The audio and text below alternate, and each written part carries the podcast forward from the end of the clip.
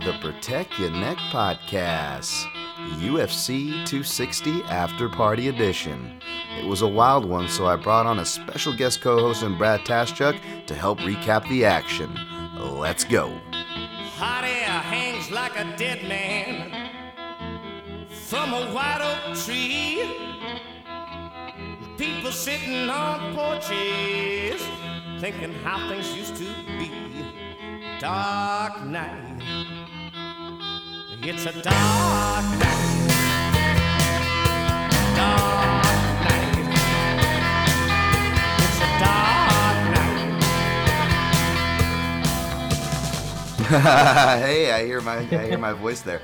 Apparently, we're live. This is a this is going to be a delayed after party edition. I'm not going to get too into the formal intro as I tweet out, do the proverbial walk and talk as I have a friend to help me right now, um, which is cool. Uh, you know, friend of the show, Brad Taschuk at Brazchuk on Twitter, as you can see on the bottom of the screen. I did do that right. Uh, and, and, and we are here. Um, we're gonna get to this breakdown or recap, I should say. I'm so used to doing breakdowns. It's like, what we got? We got a week off, Brad. So we're gonna recap some stuff, yeah, and uh, exactly. and of course, you know Brad over the MMA analysis. Uh, I'm sure you guys usually are pretty good about doing a recap on the off weeks as well. But I'm gonna steal you early, so hopefully your uh, brethren will forgive me. All, all my good talking points are going to be delivered here um, Wednesday night or whenever we end up recording. Who knows what's going to happen?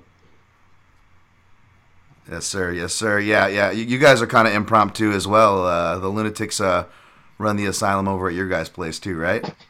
Very much so. Very much so. Uh, you know, we, we've all got lives. We've got things to do. Stuff comes up, and you know, we uh, we don't take this too seriously. We're just here to have some fun, as I'm sure that we will this afternoon. And uh, I hope the listeners that tune in uh, enjoy as well.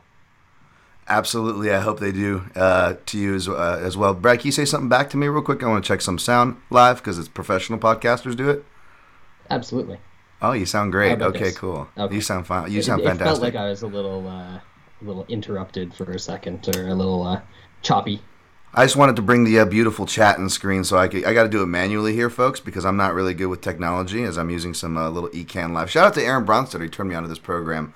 This is how I kind of shoot all my stuff. I just don't do this enough, so is a good excuse. I think I had uh, another Canadian, Spencer Kyte, on last time, who will be making another appearance on a top five show this time this week, which you've done a couple now with me, Brad. So nice to have the Canadian representation in the house. Can we can we spoil the topic, or is it uh, is it confidential at this point?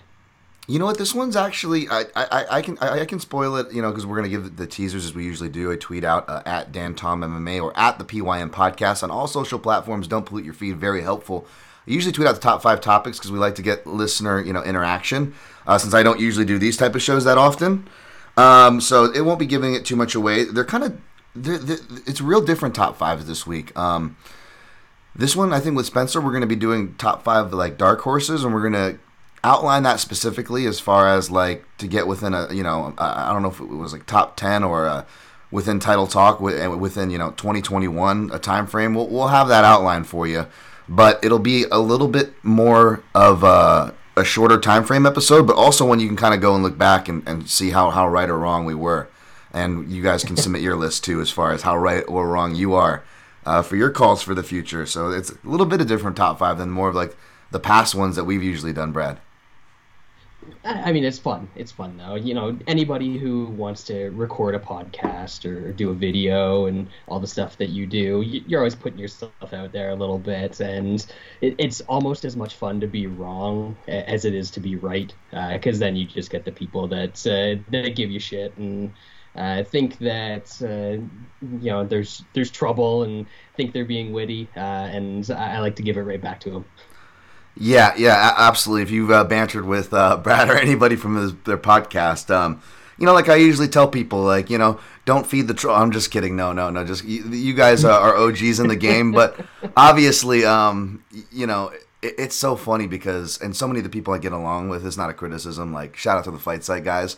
You know, they have their own language. Although you guys differ on the Russians, but uh, you guys have your own la- language of like sarcasm, where like no matter what friends group is on Twitter, because y'all are so spread out there, it's like you gotta like transcode the sarcasm. but you guys make for some of the funniest jokes and uh, listens to. So I that's why I was that's why I always give you guys a shout on this year's show, and uh, appreciate you coming on mine, man. Because uh, we could use more comedy right now. This show could, especially. So I'm gonna cheat code it and uh, bring on my man Brad and uh, you know break down a fun night. We're gonna go top to bottom as usual as people pile into the chat. Feel free to shoot your questions in there. We will address it. Um, Ron Burgundy will read what's on the prompter, unfortunately. So you have that edge on me, you know, on paper edge. Um, but I got Brad here to help me, man. So we'll keep to like the usual uh, format, air quotes, uh, you know, for for a show where the lunatics run the asylum. But yeah, we're gonna go we're gonna go from top to bottom here. Um, and yeah, man. Before I'm, we I'm- start though, Yeah, before we start, ahead. Dan, we're savages, man. We're savages. savages. I know, I know, man. It, it was uh, it, it, it- shout out to whiskey sour and uh, all the usuals, by the way, man. Um, you know, we, we we all joke about you know the MMA betting community. We do. I know you guys do, Brad, but we are the MMA betting community. So we're the pie's on our own face too. So as long as you can laugh at yourself, you should be okay in this game, folks. I think that's a good rule of thumb to always keep in mind. Uh, but shout outs to the to the hardcores and the savages out there, of course uh, the Protect Your Neck podcast. Like the video, by the way. Subscribe, Daniel Tom MMA, if you're listening to the audio version, as this will be, you know, in the future, talking to people in the future here, because this will go audio last. Whereas usually, you know, YouTube's getting, you know, the slow upload, and you guys are seeing me last on here for my breakdown shows. But yeah, this little thing called UFC 260 uh, broke down. I actually have a tab here with some result with some results, which is pretty crazy. Like I'm prepared all of a sudden. Uh, but no, of course it was headlined. Supposed to be headlined by two title fights. We didn't get Volkanovski versus Ortega. Who did you have for that? Did you have a pick, Brad? Do you mind sharing if you did? I didn't. Um, I feel like my first instinct was going to be Ortega, uh, but that's probably just me looking at it and you know seeing a decent dog number beside a, a very good fighter's name, and then maybe looking for reasons that I, I might have wanted to bet it. But Volkanovski is and like one of the most complete fighters out there. I don't necessarily think he's as exciting as some others do, but hard to argue with the results, right? Yeah, I think that Ortega fight would have brought the exciting out of him. You know, maybe we could have seen that counter right hand come back to life, which, you know, not to be that guy, although I kind of did in the main event, which we'll jump to in one second. But I did see Ortega with, coincidentally enough, a bunch of bruising in all his interviews through training camp under that left eye. So maybe they were uh, doing their best to prepare for that right hand that Volkanovski, I think, would have to dust off for an aggressive fighter like Ortega. But we'll save that if that fight happens again, right? Which apparently is soon because, you know, COVID's something you can just turn around from like that, apparently. So we'll see. We'll see how that goes. But uh, but uh, hey, man, at least it did not affect the heavyweight main event. That would have really been a, crying shame for both. How long Francis Ngannou uh, has been waiting, uh, regardless of you know what, what your thoughts are on the heavyweight title picture, and regardless of what your thoughts are on Stipe. Uh, fact is, he didn't fight that much, especially toward the end of his career. So you know, it, it would. I think it would have been a, a you know a double heartbreaker, really, even if this was the fight instead um, that got lost, despite the hardcores and the technical nerds, of course, standing for you know Volkanovski Ortega. But thank goodness this happened, and um, you know, uh, Wow. it, it, this was wow. Wow. I mean, I, I know. I think we. I think we technically had different picks here, Brad, but. Like I, I don't think our analysis was too far different. You know what I'm saying? I think we were pretty level-headed about it. Like even though I, I I picked Ngannou and I'm incredibly happy for Ngannou and Eric Nicksick, and we'll get to that in a second. Um, it's not like you know, uh, y- y- you know, I had a fairly accurate read, but it's not like you know, I, I can sit here and say that there was no worry because I'm not going to go back on my words. I still stand by my previous words, written and otherwise, which is. I still think that opening line of north of a two to one favorite was disrespectful to Stipe, and I still don't blame even after the fact. Obviously, they were they were losing tickets. I don't blame people for taking any of the many plus money angles, but that chalk comes through, man, and and, and um, does what many of us thought. Even if you pick Stipe, I think you know there was a fair amount of us that were really worried for Stipe, whether you picked him or not the first time. Ngannou does what many of us feared that first time, or picked for him to do that first time. Any any any thoughts the day after as we're nursing hangovers, Brad? I, you know what? This was, quite frankly, a, a much better performance than I expected. I thought that Ngannou's path to victory was coming out there, blitzing, and getting the knockout. And that's just not the way it turned out. You know, there were a lot of people that were picking Ngannou And I was in the back of my head just thinking, like, yeah, I get it. You're coming up with all these reasons and trying to rationalize your pick, but just say he's going to knock him out. That's what you think is going to happen. You think he's going to knock him out, but even in the semi prolonged nature of the fight, we actually saw the improvements that everyone was hoping for out of Ngannou. He he fought the the more patient fight, did it successfully. Um, you know, didn't freak out after he landed that big right into the, the temple in the first round. Um, I, I, thought that he might have gone in and, and swarmed didn't freak out after he switched up the, the wrestling on Stipe, something that I know you uh, you hinted that might happen in that fight, um, and I just kind of laughed it off. I'm like, oh Dan, that's come on. I, I know you like Nicksick and Xtreme Couture and, and all your guys over there, but come on, he's not gonna like out wrestle Stipe and, and get that advantage on the ground.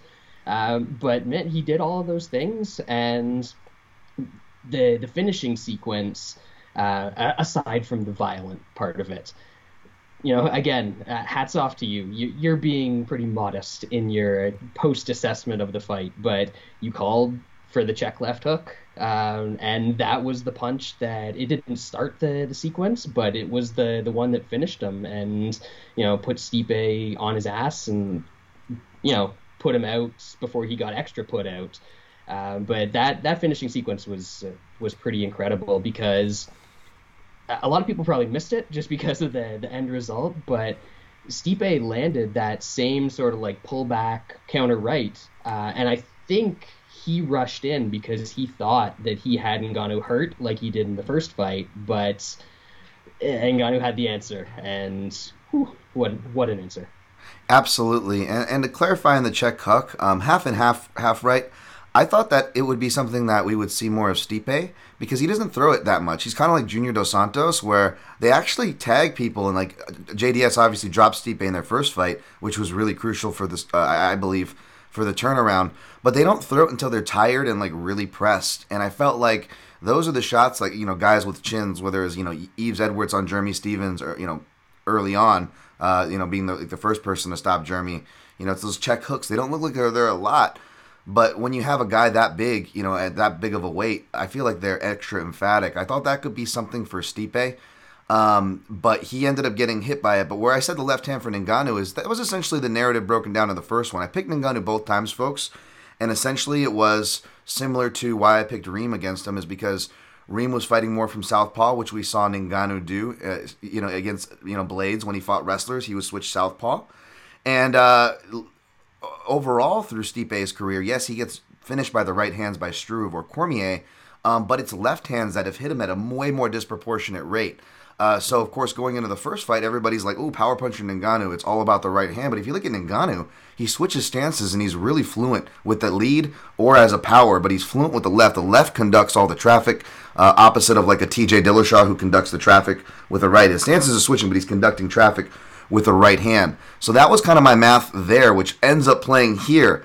I guess I did say that that was still going to be live, so I, I, wasn't wrong there. But I did say that my, my, my tinfoil hat theory, Brad, you can tell me what you think because you, highlighted that right hand. And whether it was the right or the left, I just feel like Stipe wasn't sh- seeing shots coming that well. I felt like it was a continuation of what I saw from the Cormier fight, where we heard really loud eye poke, you know, uh, supporters going, "Hey, Stipe lost the first fight because of the eye poke. He gets poked in the left eye, knocked out by the right hand. Coincidence?" But it was weird. I, even those people kind of dropped that narrative when I thought it only became more relevant because he suffered eye pokes to that same eye in every fight. And the last half of the trilogy, like I cite in my breakdown, literally every meaningful right hand that's like even kind of in a in a coughing range, like you were he was getting hit by. And like that first right hand hits him then a flurry kind of happens shortly after with the you know the the take the, the failed takedown and whatnot, right? Um, and by the time Stipe gets back to his feet, you can see that his eyes kind of having trouble with uh, he's having trouble with that same eye, kind of like fighters like uh, Jessica Penne who was supposed to fight when they come off of nose surgeries. I always tell you MMA gamblers to be careful. Sometimes they don't come off the same. It just takes a jab, you know, or, or Koscheck, right? After that GSP fight, every time he got jabbed, he was like, "Oh, let me check that eye," right? it like it sticks with you. And I saw Stipe Another doing it. Another guy that. we'll talk about later. Uh, Almeida had an eye surgery, and since he's come back, little little more hesitant. Very great point. Yeah, but um, and not you know not trying to pat myself on the back. I'm usually not a tinfoil hat guy, Brad, but I, I would argue maybe there, there, was something there. I mean, uh, you know, everyone was saying Stipe didn't look the same, or he looked shook, or it was the wars with Cormier, and and there could be arguments for any of those. I'm not going to pretend that's very subjective, and so is my theory. But I just felt like he wasn't seeing the shots coming like from the start before he was hurt yeah, it, it didn't look great. Uh, I think that's why he rushed in so quickly when he landed that one counter because he was like, if it's going to happen, it's going to happen now. Be, the rest of the fight just simply wasn't going his way. He wasn't finding any openings for his offense, so he, he tried to take the one and just wrong time. And, and like I said, Ngannou had that answer for him, which was uh, emphatic. But uh, let's uh, the other thing that, that people are talking about is you know Stipe's leg a- after the fight, and that just tells me that a whole lot of people haven't seen uh, Cro Cop Gonzaga. that was poetic. I didn't realize that. Like it didn't look as nearly as bad as, and I'm not. I mean, hopefully he's okay. I'm not saying he didn't get hurt from, but it didn't look nearly as bad as Cro Cop's. But that was just like I saw someone quote like somewhere in like Zagreb, Croatia, Mirko is screaming. yeah, I guess that would have been what uh, you know six o'clock in the morning in uh, in Croatia when that was happening. So oh, imagine they shot out of bed in a cold sweat. Imagine if they still let him wear the, the, the pants because Stipe used to wear the tribute shorts. Remember that? Yep. Yeah, that's uh, that would have been a little bit too on the nose, I think. So Aaron B, I'm gonna go comment down. He, he this kind of jumps like toward the opposite end, but uh, I can parlay this into what we're talking about because it'll parlay into the commentary excuse me, coffee a little digestion this morning, folks. Uh, Aaron B says, can't believe you recommended that big chalk play on Anik saying Malaki with a Boston accent. Lost my shirt on that one. I, I made the mistake of, well, the fight was short, but I, I think that uh, it wasn't going to happen. I feel like John was purposely not saying it because I made the mistake of tagging him. I didn't want to be that guy that tags him, uh, especially because, like, you know, you know, people in, more in the public eye, like if you're not clear with your joke, it could be taken the wrong way. I'm like, I hope John doesn't take it the wrong way or anything. But it's hilarious because no, on on, it, on on his podcast, like he he does it, and then if you watch tape, I guess that's why the people who like that kind of got my joke. Was because uh, he goes Jimmy Malaki here, and like Anik will do that from time to time, kind of like my favorite Bill Burr, and it'll even bleed on old here on this show, right? So I appreciate it. Uh, I love I love everything you know. Uh, uh, Boston. No offense, Brad. I don't know if that that you know you got to be anti Bruins if you're a Canadian, no matter what region you're from. But uh, I got love for all things Boston. So uh, yeah, I, I, apologize for that. I, I would have lined it though. Seriously, like minus seven, seven, you know, or nine, whatever. But uh, hopefully there wasn't a play on that, Aaron. But I appreciate that shout. Um, before I jump to the next, Aaron the uh, the spreadsheet because this the spreadsheet said Malaki round one and uh, you know, he he paid for uh, some car de- detailing for me today, so that's good. I t- I've heard you reference these things before, Brad, on, on your podcast, and it's just such like you said you haven't been doing them for a while, but you sent me these spreadsheets you do for kind of a, to get a better idea as far as round betting results and have a have a nice visual aid for when you're looking to place your you know take your stabs, especially if you're like a prop guy, um, like like Brad is here. we will recap some betting stuff as well. Um, but yeah, uh, but that, that, that was that was awesome, man. Props to you on that for for, for putting that together. Yeah, it's, it's fun. It, you know, if you're gonna spend time doing this, you know, I, am not into the the technical breakdowns quite a, like you are. Uh, you know, I can pick up a couple things, but for the most part, I just go from memory uh, when I'm breaking down fights. But to to see those trends, because uh, they're not really laid out well when it comes to to MMA.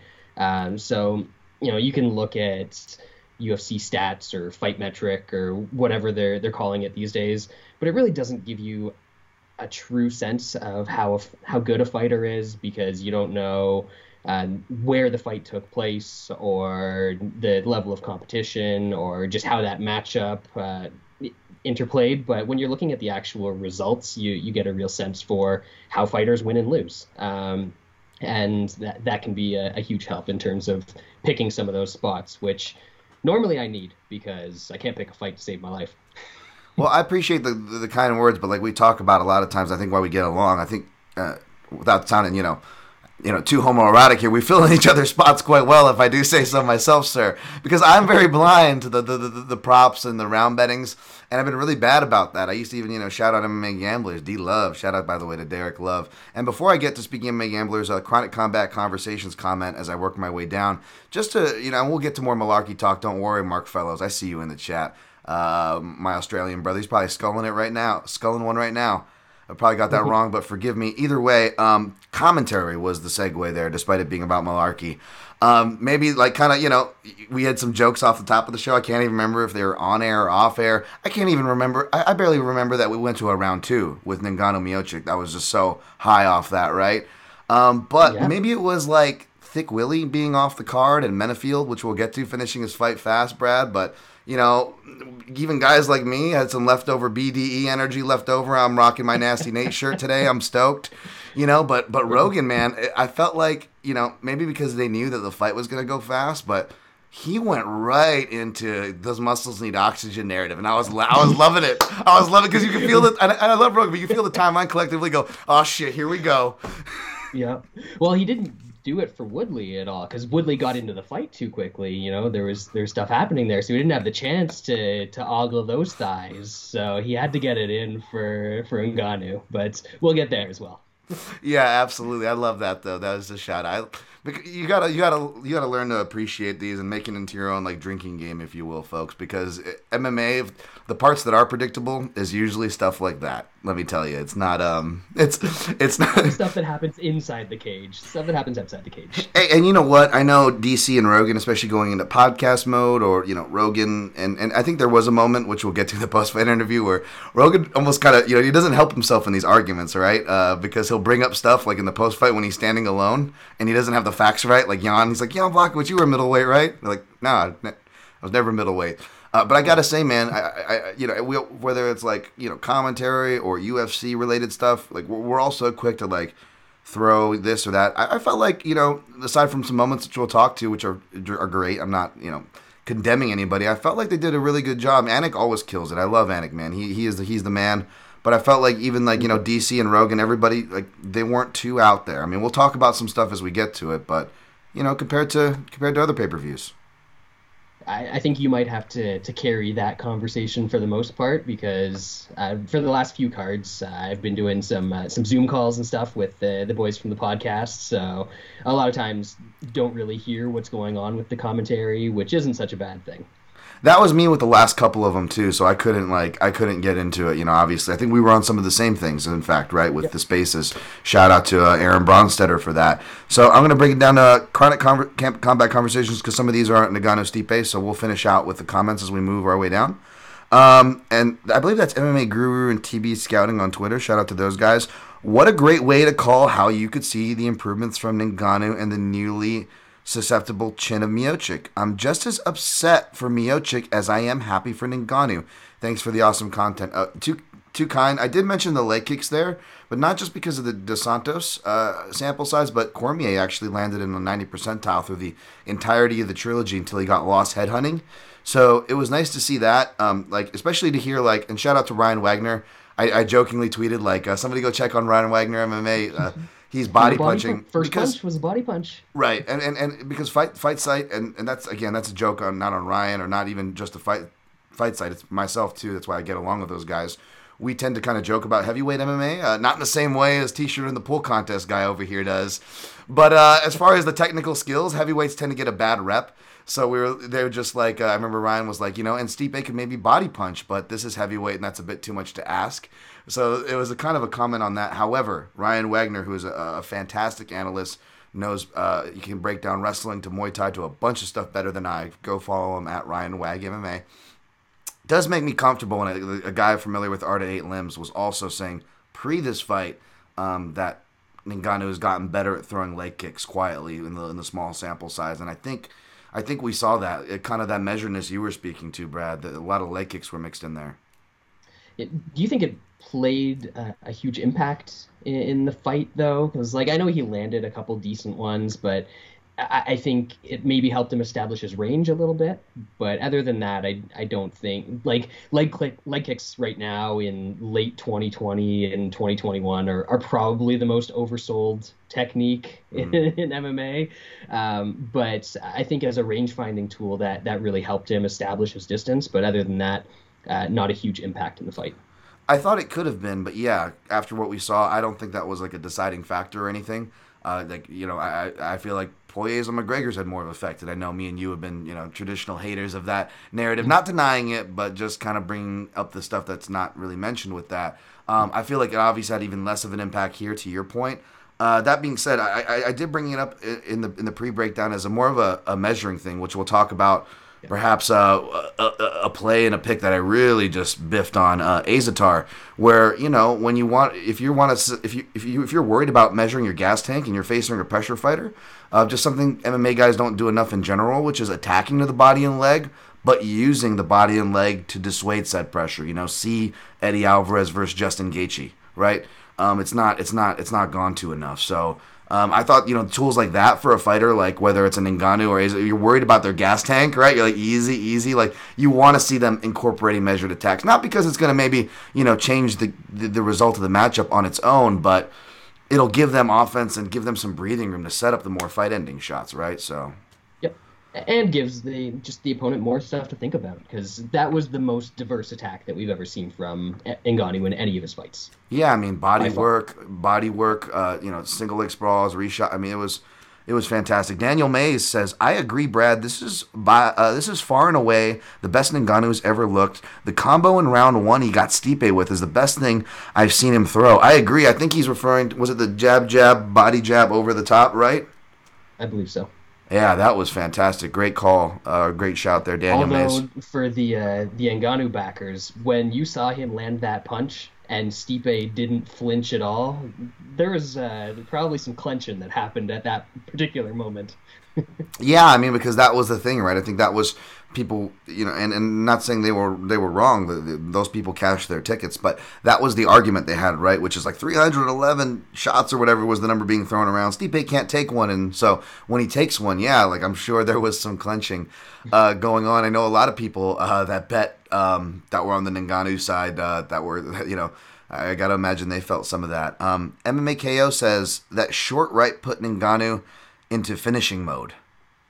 Uh, the yeah, one that Stipe I think he's talking about on. the, yeah. the one from Stipe, yeah.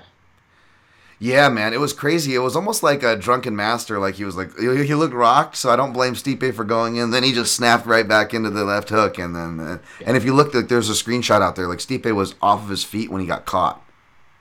So he got caught in midair, like swatted out of the air. Like that's insane.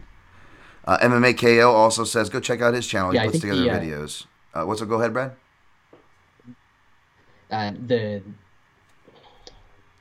for all the improvements that we we saw from uh, Ngannou in that fight, one of the things that was of a bit of concern uh, was his footwork, and, I think that you kind of saw in that last exchange that the footwork isn't necessarily all the way there because that's what made it look like he was rocked to Stipe. I think more than anything. Because obviously he landed a bit of a shot, but Ngannou was sort of like tripping over himself at that point to, to try and close in and, and land something.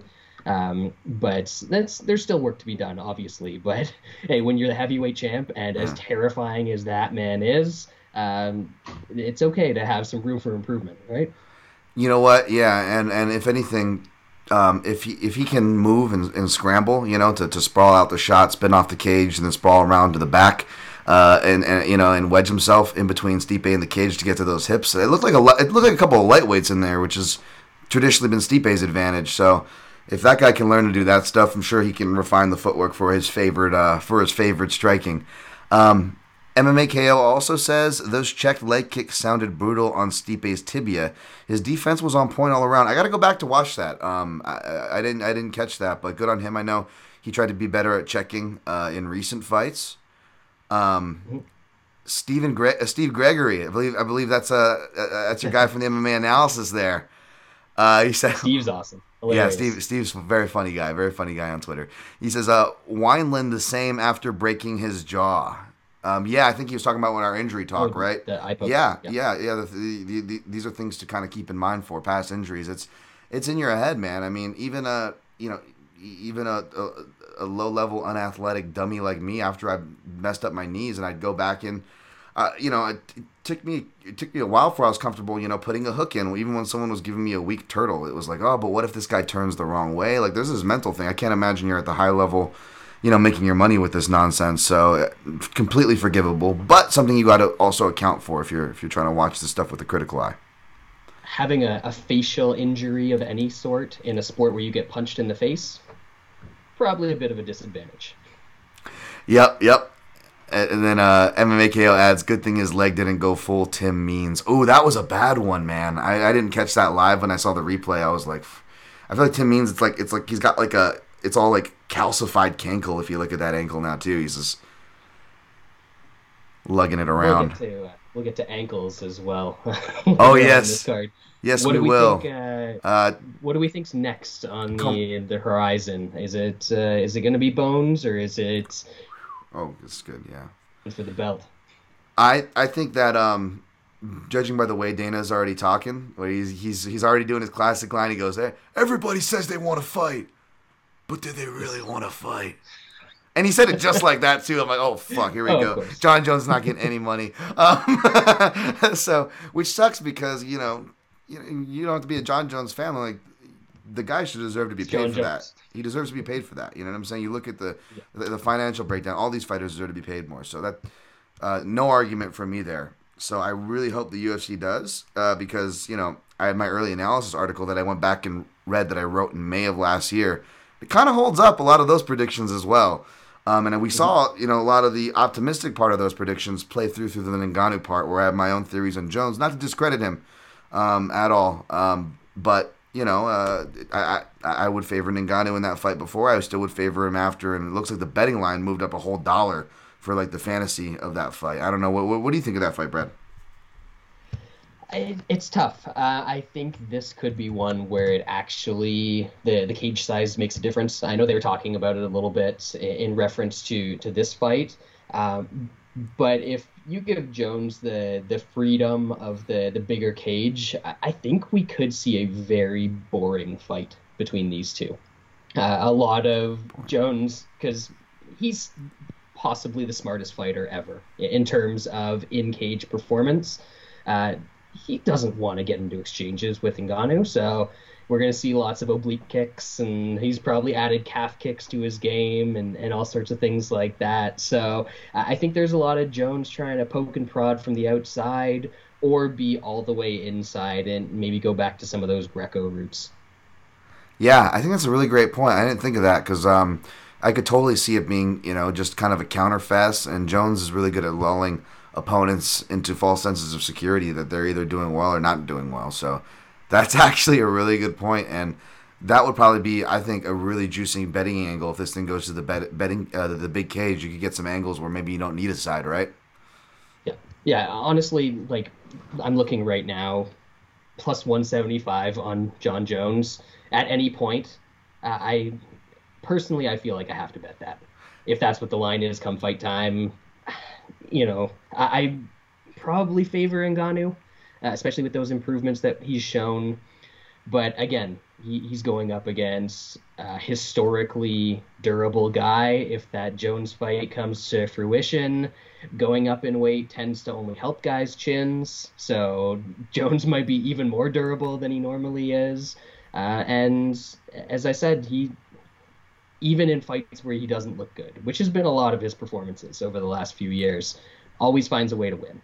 So give me that guy at, at plus 165, plus 175 that I'm seeing at the moment. I would be very tempted. We'll say that. Yeah, that's the thing. Is is that's that, that that's the trappings for me is whether I pick these guys or not. Um, I, I also feel like the value is on the other side. You know, we're getting the sit, sitting champ for plus money. Uh, we'll get the Stipe here in a second before we push on. Or like you said, when do we see Jones at plus money? Uh, like I believe it was like Stephan Bonnar was the last time he's been anywhere near the opening odds, at least that he was for the Ngannou fantasy fight. So that is definitely interesting there. Um, but speaking of Stipe, as before we push on and staying in this theme, where does uh where does Sweet Bro Stipe, uh, Sweet Bro version of uh, Viggo Mortensen, as I tweeted out, uh, I've been tweeting this for years, by the way, but I think Stipe he lost a bit of the roundness in his face, and not hey, this is a guy with a round face here. Believe me, I'm not coming at him. Just saying. I think because he got slimmed out, he grew the Hollywood hair. People are finally starting to see. Even uh, even Laura Sanko shouts to her. She cannot unsee now. Uh, that, that that Viggo Mortensen is uh you know Stipe Miocic's uh, dopp- doppelganger. Yeah, although I have to say, when he was walking out and he had the, the hat backwards and all that, um, for a second I thought uh, it was fellow Canadian Paul Shaughnessy that was uh, he, he shaved down, and I thought he was walking out to the cage for a second. So I was I was a bit confused there, but uh, it, it was. Stipe, um, and uh, yeah, I, I'm glad it wasn't Paul in there. Shout- Shouts to Paul and CJ in their show, man. That's a great show. I never, I never put that. I, I can see that too. You gotta, you gotta go check out their show to see what Brad's uh, comparison is, though. Um, no, that's great. What, what's next for Stipe? As we were just, you know, cl- sitting here clowning on what the guy looks like. poor, poor Stipe, man. Poor um, Stipe. I I hate to to say it, but retirement, like he he can definitely beat guys. He can beat probably any other than Ngannou and Jones in the heavyweight division, and even then he can beat those guys. Um, but getting older, he's kind of you know he's he's committed to his career obviously, but he's not tethered to MMA in the way that a lot of fighters are. So I, I think that if he ha- feels like he doesn't have anything more to accomplish, um, this could potentially be the last time we see him. Although you know it's MMA, so probably not. Yeah, and uh, hopefully it's not. But if my speculation is right and, the vision's not there, and you just take a KO loss from Francis Ngannou, the promotion doesn't seem to be too friendly or to eager to do you any favors um, to get back to those money fights, which you know, which is why like the Bisping, the Bispings of the world stuck around, right? Because the title picture was still there. If it's not, man, to put yourself through that, plus like you said, you got the firefighting gig and whatnot, and I'm sure he still, you know, made some decent money. Although, of course, all these fighters deserve more. Um, I wouldn't be surprised. You know, uh, we'll see what happens there, but um, yeah, I do hope Stipe still gets his respect though in the history books. You know, for his defenses and his time at the top. Uh, I think he was a fine champion. I know the inactivity and that last trilogy was was, you know, we wanted to see some things move on, but there could have been a lot of things behind the scene there. Again, if the eye thing was a fact, that could have been it too. Couldn't have just been politics or negotiating, which again, these fighters need all the leverage they can. So I don't blame him for that, man, and I just hope he gets uh, uh gets his respect uh, due still. If he does stick around, who do you think is next? I think they give him a really. Um, I think they give him Curtis Blaydes, the Island of Misfits match of two guys that can just knock off their contenders. Uh, and they don't necessarily want them to be champions. So, and it's a tough matchup because you know, uh, you know, I, I would never accuse UFC matchmaking of deliberately leveraging certain feelings uh, in the form of their matchups. But I could see some, uh, you know, I could see them giving them a tough matchup like that, and then going, you know, Derrick Lewis, uh, using Derrick Lewis or using Stipe as a negotiating ploy, but then just giving it to Derrick Lewis as far as you know, trying to entrap Jon Jones into taking the fight at the uh, "Do you want to fucking fight?" level of money.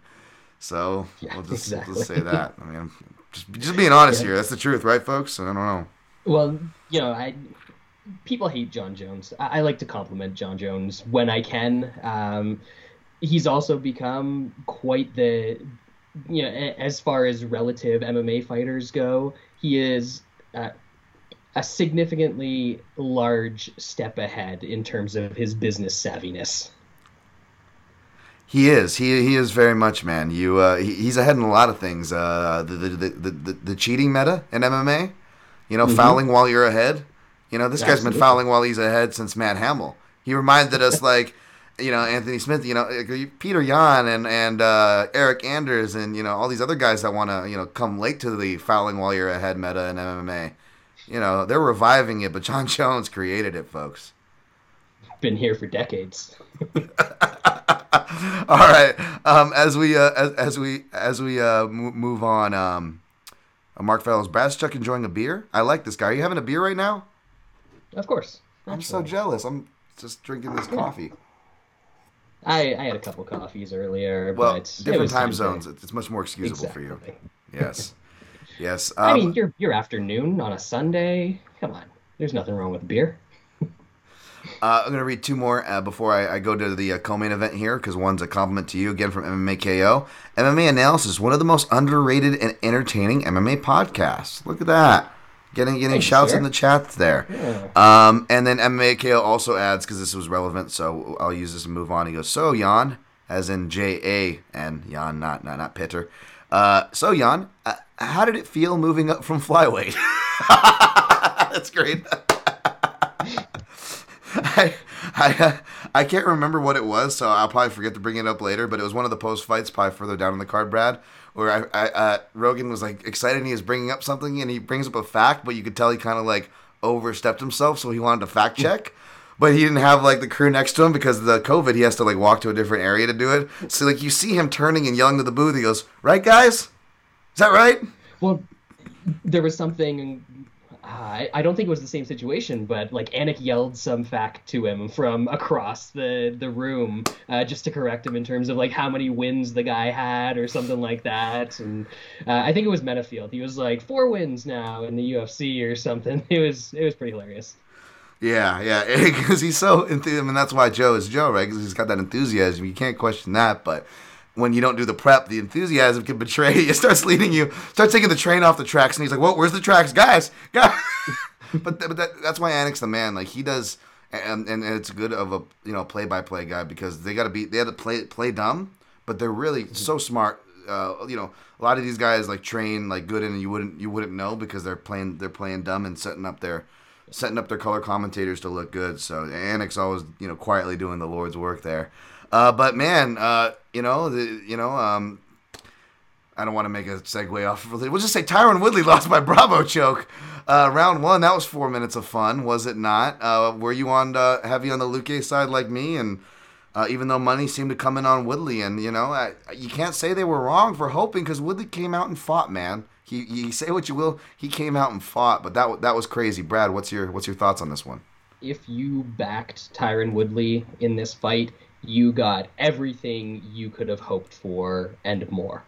Because, you know, you were hoping he lands the one big shot, or he tries to wrestle, or any number of things that he's shown to have success with throughout his career. And uh, he, he did them all, and it still wasn't quite enough. And I think that's just a, a factor of him being 38, 39 years old, you know, been in this game quite a while, um, especially lately, taken a lot of damage. So it, it, I think the physicality isn't quite there. Uh, a lot of people pointed out that he looked a little bit smaller on the scales, um, even though he looked fine in the cage. I mean, I, I, if I could look like Tyron Woodley, uh, I would be all over that. Maybe except for the uh, you know the, the parts missing due to raccoon attacks, but.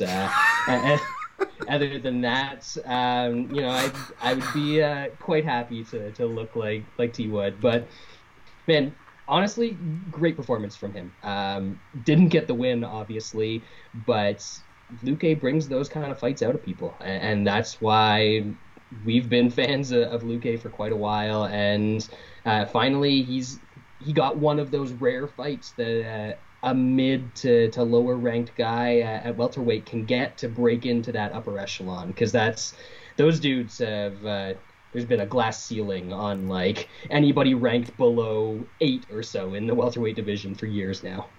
Yeah, it's been wrestleweight too in that division. So like to have a guy like Luque who he looks like he's getting his wrestling better, but you know we need the, that kind of Du Bronx character that has a mean front headlock game that can kind of scare you away from it, right? And welterweight, you know, uh, maybe we thought Warley Alves might have been that guy early, but we haven't really had, you know, um, um, that guy at least off the top of my head, and I feel like Luque could fit that bill. Um, and the funny thing about Woodley, about the raccoon thing, is like he has looked lighter in the last two performances, and, and it looks like he's had an easier time making weight. I'm not saying those two things are correlated, but you know, um, you guys don't use the uh, tape measure over tape study for nothing on your show. But let me bounce it to Luque really quick. Um, our, our, guy there, uh, Luca Fury, uh, shouts to him. I, I saw him of uh, one of the uh, opinions, which is interesting. I'm always all for the um, not contrarian, not so much contrarian opinion, but but something that other people aren't necessarily saying. And I saw him pointing out that it's a fun fight and all, and we, you know we can talk about Woodley, and that was great that he tried and, and really came out and, and went on his shield, but he was kind of criticizing Luque for it as far as you know you got one you got you had one job watch out for the right hand you had one job and a guy who has never been stopped before which is why people like us bet him and like him um, man I, I, will, I will give Woodley credit I, I think he might be the, the closest person to, to stopping him in the UFC like that um, well, I think that's a, a justifiable point. Um, saying that you had one job, look out for the right hand you got to give Woodley some credit because the very first massive right hand that he threw after their like minute and a half in the clinch um, was that looping right hand, the the overhand right. But then the one that he landed immediately after that, he switched it to a straight right, which is like I didn't even know that Tyron Woodley's arms could extend straight. Uh, so he made some he made adjustments in this fight, and that was the best version of Woodley that we've seen, maybe even throughout his title run, um, honestly, because that dude, you know, if he came out and fought Stephen Thompson or, or something like that, uh, I think he could get a bunch of those guys out of there that he put on some lackluster fights against, uh, Maias and, and everyone of the world. But um, yeah, it's uh, there were definite improvements from from Woodley. So Luque is hittable. We we know Luque is hittable. Um, but he does have a great chin, and you know that he's going to to drag you into that kind of fight that he's comfortable in. Yeah, absolutely, and uh, that was that was great for Luque. I think he called out Nate Diaz, which is always a popular guy to call out. Obviously, I don't think that's gonna probably happen, but I do hope on that note that that Luque gets the boost, that proverbial rub, if you will, um, you know, uh, from taking out the Raccoon Man, Woodley himself, and Jesus, he's a former title champ. Can can I at least give him the, the, that respect? I'm sorry, folks, I can't get that out of my head. But you know, hopefully he gets some, some you know, some rub, uh, some rub from that, and uh, can get get himself a nice matchup going forward. Any thoughts on the futures for both these guys, Brad? Ooh, haven't really looked at the uh, the welterweight rankings, but I don't know. Luque, I, I know he's got a, a loss to Leon Edwards many many moons ago. Um, but if Edwards is is still running scared from Belal, um, then Luque versus Edwards would be interesting, and it's sort of that that alternate path to the title where it's not because I I still think if you put any of these guys up against like Colby, um, Colby's probably going to win that fight. So I think getting a couple of secondary contenders into a fight, I think you can boost one of them up into a title shot from from something like that. And let's be honest, Usman's not drawing a ton of eyeballs anyway. So uh, his his B sides might in, some cases, um, but I, I, don't think that welterweight is really a, a, money division as far as the belt goes right now. So um, yeah, I wouldn't mind that Edwards fight. Yeah, I wouldn't mind that either. Actually, that's a really that's a, that's a good call. I think that's really I think that's really solid there. Um, of course, you know we heard uh, Dana White's comments on the at the, at the post fight presser. Pretty much reading between the lines was pretty easy. I mean, even the ESPN post fight to- uh, shows uh, those talking head guys that I, I, should be more familiar with, but I only follow MMA. Even they were like, "Well, sounds like Dana doesn't want to keep Woodley around." Um, do, do, do you think uh, do, do, do you think he uh, still pursues elsewhere, or or do you have any any any, any bets where you would favor if you had to put a line on that? Ooh, in in terms of Woodley's future, it, it seems like he wants to fight. Uh, and especially given the, the performance that we saw last night, you know, if Woodley wants to come out and fight like that, I'll, I'll definitely watch him. Um, I, am not sure how much this result will dissuade him from that in the future, uh, but you know we'll see. But yeah, I'll, I'll absolutely if he goes over to to Bellator or PFL, you know, make a, a million bucks beating up I don't know who in the PFL's welterweight division. I could actually see that, uh, especially if uh, hey man, I mean, I'm not trying to you know put the guy on blast or anything. I think these are things are things that are pretty public, but uh, you know, uh, uh, you know, I think he went through a divorce, a, a divorce and, yeah. and, some alimony payments. He's you know making a certain amount of money, investing. money's going all over the place. So hopefully he's being smart with it. Um, you know, we joke, I want the best for Woodley. I want the best for these fighters, especially financially. They have enough against them. Uh, Woodley does seem smart in a lot of areas, so hopefully he's being really smart with his money um, as far as that goes.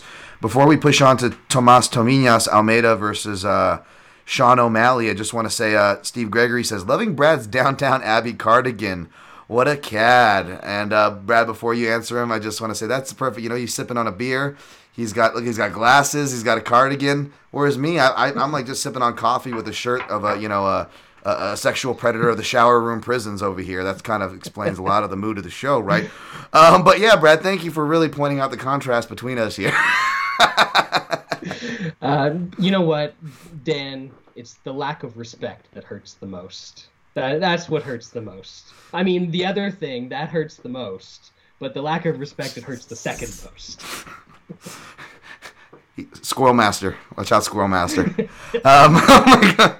Uh, and then um, before we move on, also just um, want to shout out my my man Matthew Wells, Mr. Wells Art on Twitter, I believe. Uh, Matt's the man. Uh, what up, Dan? Tom, out of all the improvements on display from Francis last night, which impressed you and Brad the most? I know we talked about a lot of those, but if we had to say the most, I'll let you go first, Brad. Honestly, it has to be the grappling side of things, um, and maybe it's a little bit of that he caught Stipe off guard with it. Uh, but the fact, if that guy can even dedicate himself a little bit to sort of basic wrestling, you don't need to be a great technical wrestler at heavyweight. I mean, Alistair Overeem's essentially been a wrestler for years at heavyweight without any real semblance of a, a, technical wrestling game, just having strength and being able to know some angles to, to trip guys down. If Ngannou can do that, like come the next Derrick Lewis fight, it'll probably be a wrestling clinic. uh, but I, that definitely impressed me the most as far as his progression goes. Awesome. Uh, I'm going to keep pushing down through the card, and we will uh, round back if we have to on these questions because I get sidetracked enough. And even with my man Brad here, I think we'll just end up talking about uh, you know, shower room stuff and shower room talk, and we know that doesn't that I have enough reason to get canceled these days. So uh, no, but uh, but in all seriousness, uh, before we, I think what happened actually in my notes before this fight, between these two fights, before we got to the co-main event, I wrote Death Race 2000 because I tweeted they did a cutaway to all the celebrities that they kept hinting to about the hottest ticket in town, and like it was weird, right? Like I don't know if you saw that cutaway, but like they went to like someone in like uh, Megan Fox and like the the dude that Machine Gun Kelly. I'm I'm old. I don't know these people. I don't realize that. You know, I, I I had to have my girl tell me that. Oh yeah, that's the same guy that Stipe Miocic comes out to the song. I'm like, well, that kind of makes sense. But then the next group of like Khloe Kardashian, like and Travis, did they do like a lollipop thing at the same time? And they were like, and I was like, what the fuck is this? It was like Death Race 2000. Do you do you get that reference, Brad? That I, old Stallone movie? I believe it was Kourtney Kardashian. First of all, Dan, let's uh, come I'm on. I'm old. I'm old. I'm a, I'm a zoomer. I'm a boomer. Yeah. Obvious, obviously, you're not watching the last season of Keeping Up with the Kardashians. Um, but yeah, that was. I I didn't understand the point of that, but you know that's an old UFC staple of look at us, Chuck Zito's in the crowd. We made the big time, baby right. And I don't know if you saw the other week when everybody was celebrating the UFC 33 anniversary. Uh, when I was like that, uh, when people forget like that's like Dana White even says some stuff like that's the worst card ever. So I did the uh, I, I, did their failed first attempt where like you see the cameraman trying to bribe bribe literally like almost like bribe uh, Carmen Electra and Dave uh, Navarro to like say and she goes what the fight wasn't yeah and she goes I'm sorry the fight wasn't that good and they're like quickly cutting away cut cut cut. And it's that's still up on Fight Pass by the way folks if you want to go see that reference. But Death Race 2000, they did a remake that I didn't watch, but it's like an old school movie from 75. I think like uh, uh, Sly Stallone was like fresh out of doing porn, right? Like, I don't know. Things got pretty creepy with me and Mickey. I'm not talking about that Sly, but like this is like early Stallone, right? And like everyone had their gimmick, and it was just it. You know, if you like that tweet, I'm guessing you watched yourself some Death Race 2000 because it had some strong Death Race 2000 vibes, which is like this whole pandemic year, I guess, right? The remake with uh, with Jason Statham is like predictably horrible, but in an entertaining way. So you know you can check that too. Well, hopefully they did cool character intros like they did for the celebs table side. But uh, after, right before that happened, um, we saw Thomas O'Malley uh, defeat uh, Uh, yeah, uh, Thomas O'Malley. Wow, Sean O'Malley defeat Thomas Almeida. Um, KO punch. Roll with it.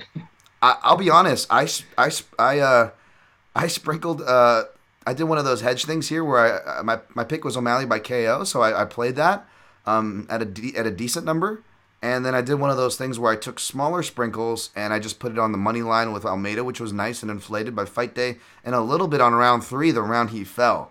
So I don't know if I uh, what I ended up like 0.02 over. Uh, it, Yeah. I can't I can't count it. I think it was pretty much a wash with the way that went. But how did you call this fight, Brad? How did it? How did you see it playing out? Did it play out to how you expected it? I, I thought the most likely outcome was that Om- o- Omuki would be able to uh, pick him off early because obviously the maybe not the cleaner striker, uh, but definitely the better range striker of the two. You know, Almeida really needs to get inside to, to do his damage and have sustain, sustained exchanges so that he can get to the body and, and mix up the levels as he does and land his little like T Rex right hook. Um, but uh, yeah, I, I wasn't shocked by how it went, but it just it wasn't the outcome I was hoping for. We'll we'll, we'll say that. Yeah, and I will say, you know, uh, you know, for people like yourself that say I don't pat myself on the back enough, I will say again, similar to I pointed out, um, against certain threats, guys switching southpaw and pretty and calling for that. I did call for O'Malley to go back to his southpaw stance for this fight, which he did, and uh, you can always tell when um, you know, and this was probably a super more technical one, so I'm, I'm definitely not gonna, you know, take a shot here, but like I think it was like DC. It might have been. I don't think it was Joe. I think it was DC. It was like, uh, why isn't he throwing the right hand that he did against Wineland? And you know, I just want to be like, well, the last fight against the Southpaw, we saw how terrible he does against Southpaws, and really in all his fights, win or lose, he's getting hit with left hands in general. So for the fact that O'Malley was just spamming left-sided attacks, I was like, I'm not a fan of the guy, but I'm impre- that, that tells me that he or someone in his camp's doing their homework. You know, so say what you will. Um, I, you know, we can still fade that his body might not hold up. I, I've been one of those putting that narrative out there as far as these taller guys when they're, they're, they're cutting massive amounts of weight. Like, I don't know how much longer Montel Jackson, he looked great last time, but I don't know how much longer, how long he can last in fights with that frame. So there's still that, but but I got to give credit where credit's due. They seem like they did their homework for the for Almeida. Absolutely. Um, but man, I, I still feel like this guy is just gonna get in his own way time after time. Totally. Whether it's you know trying to do the the walk off KO thing to look cool when obviously he he hit Almeida, but as soon as Almeida had the opportunity to stand up, he stood right back up. Like he he was nowhere near out of that fight. So you know he's and you know speaking of tripping over himself, I I think those legs are still very much an issue, and even more than the physical side of things, he seems to just sort of have that pause in there whenever anyone attacks the legs, uh, and it it seems to get in his head a little bit, which is a bit concerning. Totally. And and by the way, speaking of the walk off, which will parlay into our thoughts on the stoppage and and, and the ref uh, the refereeing here, um, is that uh, you know I'm much more forgivable, and I'm sure you are too, Brad. To you know. A short, a short, stout guy like uh, Mark Hunt, who's you know he's a bit portly, and he's doing it because he's trying to save save energy and calories. Okay, he needs that energy Yes. to like walk around and, and carry carry Mark Hunt around. Okay, he doesn't need to be following up punches to the ground. O'Malley was doing it just for IG hits. You know what I'm saying? A lot less sympathy there. I mean, But- he's going to get plenty of IG hits of him landing a big punch and then walking away and looking like an idiot. So there's that. But And- the, the finish, that was a, a great coffin nail punch. That was it. Looked brutal, and I will say this: um, I, you know, I, I I'm never one to be shy about criticisms to the commission or the refs or taking accountability. Um, and I tweeted this live too. Um, I, I I don't feel like you should condemn Mark Smith for that one. That was a really tough call because if you look at the replay, like he's looking up, he could be doing that thing where he's trying to recover and BS and say, "Come into my guard to buy time," which guys do, especially if they get hit to the body or something. It's really it's a smart thing to do. Um, but he was out of it, and there's no way. You know, that was a complete hindsight 2020 moment. Like, there's no way he could have told, uh, been able to tell that in real time. So it looked really bad. And if anybody, you know, to be blamed for that situation, it's actually kind of O'Malley, is because when you do that, when you run the risk, is not only do you run the risk of not getting the stoppage for the walk off, like happened in the first round, I believe, for O'Malley, Yep. But as I always say, overcorrecting the steering wheel, everybody does it, and you see it especially with officials or judges. They turn in a suspect scorecard or they have a suspect performance, they'll overcorrect it the other way. And another thing judges like to do is they like to assert power. And you know, we give Marc Goddard crap for going, "This is my octagon, this is mine." But like you know, like you hear from I think I heard Dan Hardy shouts to Submission Radio did an interview with Dan Hardy where like Marc Goddard takes when he feels like he a fighter takes an extra punch. Like he he, t- he doesn't do it publicly, but he takes it hard, man, because he he he lives and dies by that. So I have no issue from that a- aspect. However, you know I believe it was Mertzalayev or whatever that really bad Herb Dean stoppage in Russia a few years ago, which was like I think number one for my worst like fights that should have been stopped sooner. Uh, I don't think it was like a walk off, but I think it was a, a case of a fighter trying to call their own fight, and refs don't like that shit. And if you do that, and and the ref is is not having it, um, that ref is going to make, and for good, for arguably good reason, the booth was bringing up this while they're commentating the fight, the argument on why you need to, to follow up. But they're gonna they're gonna really overemphasize and overcorrect the steering wheel, and unfortunately, it's at the expense. The lesson is at the expense of the guy who's already been concussed this whole damn time since round one, which was Yeah. Tomas Almeida. So I hope he's all right. But that's my thought on the ref stoppage. I don't think you should blame the ref there. No, and especially because the the punch that dropped him in that one was in like a, a really sneaky sort of in tight exchange. So the way he sort of fell out and, and rolled to his back, it, it could have been them tripping over each other's feet or something like that. So I don't think you can give him or too trip- much shit on that one. Or tripping over the ref, like we saw in, in another fight where the ref got the foot sweep. Did you see that? He scored the foot sweep. Oh, which fight was that? It was uh, Azaitar, I think, where it looks like he went limp, but he like he went down to get his mouthpiece, and like Oh, the other fighter swings, and then the ref's foot's behind him, so he goes down to get his mouthpiece, and he's like tripoded, and then he falls straight back. Weird. It was almost like the bully trick, where like you you, you squat down behind the guy, and your friend pushes you know pushes the friend over, and they fall over. Like it was essentially that. So like the ref again overcorrecting the steering wheel, kind of jumping to the Azaitar fight really quick. He um and correct me if I'm wrong in the comments if that's not the fight. But yeah, I think he even like stopped it to give him his mouthpiece back mid ground and pound or something. If I'm thinking of the same fight, um, Yeah. and and and then allowed him to take the ground. And we'll we'll definitely get to our thoughts on the Azaitar fight. But again, it was over. You know, there definitely could have been. I I don't want to get killed in Morocco to stop this Azaitar fight, but there was definitely overcorrecting the steering wheel where like I think it was was like, well, I just tripped this guy. Like I partially knocked him down. Score. I, I scored my first UFC knockdown as the ref. I need to give him a little more slack now. overcorrecting the steering wheel. Yeah. I will get to that fight, but I don't think I've ever seen somebody look like they got knocked out by trying to bend over and pick up their mouthpiece before, though. That dude was so tired. Um, starch, folks. It's it's not good for the cardio. You got to stay away from the potatoes. This potato, I'm telling you, potatoes. Well, there'll be more potato talk soon. Potatoes. But uh, how about Miranda Maverick defeating Gillian Robertson? I can't remember what your pick. I, I did listen to your guys' podcast this week. I can't remember what your pick was. Again, I'll allow you to set it up, Brad. Tee it up. What did you think going in, and what what was your feelings going out? Pick Maverick. Um, didn't really like it for uh, for a play or anything like that. Um, but then, as I always do, I, I, I don't love putting out my plays like a day in advance or anything like that because most of the time I want to see where the line moves. Uh, and the line on this one got down to minus 145 right before fight time. Yeah, that's right. And I was. Uh, I, I ended up taking Maverick just because she had those physical advantages over Robertson, and uh, that seems to be Robinson's or Robertson's kryptonite. Yeah, I I completely agree. You're right. I remember that. I remember that post because I was jealous. Um, as I ranted on my show and every show, this for me this was another case of like not as egregious, obviously, or a big of a swing, but the Romanov, uh, Alexander Romanov versus uh, what's like Florida. I, I, I fall into Uh, De Lima. submission. Roger Delima, yeah, yeah, that's it. I'm gonna sing that song again. But like you know, like is the things where they see where the MMA gamblers and analysts are on, they realize they they effed up. Uh, COVID saves their butt, and then when they rebook the fight, they get to rebook the line, and all of a sudden, uh, it reflects what the uh, what what the public that you should be respecting of betting public wise uh, thought of the fight, right? So that kind of turned me off because I was originally on a Maverick at like minus one thirty five, but then when it got to I'm just you know minus, you're good, you're uh, all good. connection seems to be bad. Hey, all good. Uh, then it got to like minus 160, and I was like, you know, it wasn't going anywhere. Um, so I didn't play it at the time of the podcast, so it wasn't on my official plays. But you guys, as I told you guys, I was high on Maverick. Did the scouting report for my man Dan Stupp, and I did end up laying it. But what upsets me is that I laid the 160 chalk, the like for like 1.63 for 1.63, and literally like 20 minutes later, the line fucking plummets. I see you posting that you got it for minus 140. I'm like, that's what I was waiting for.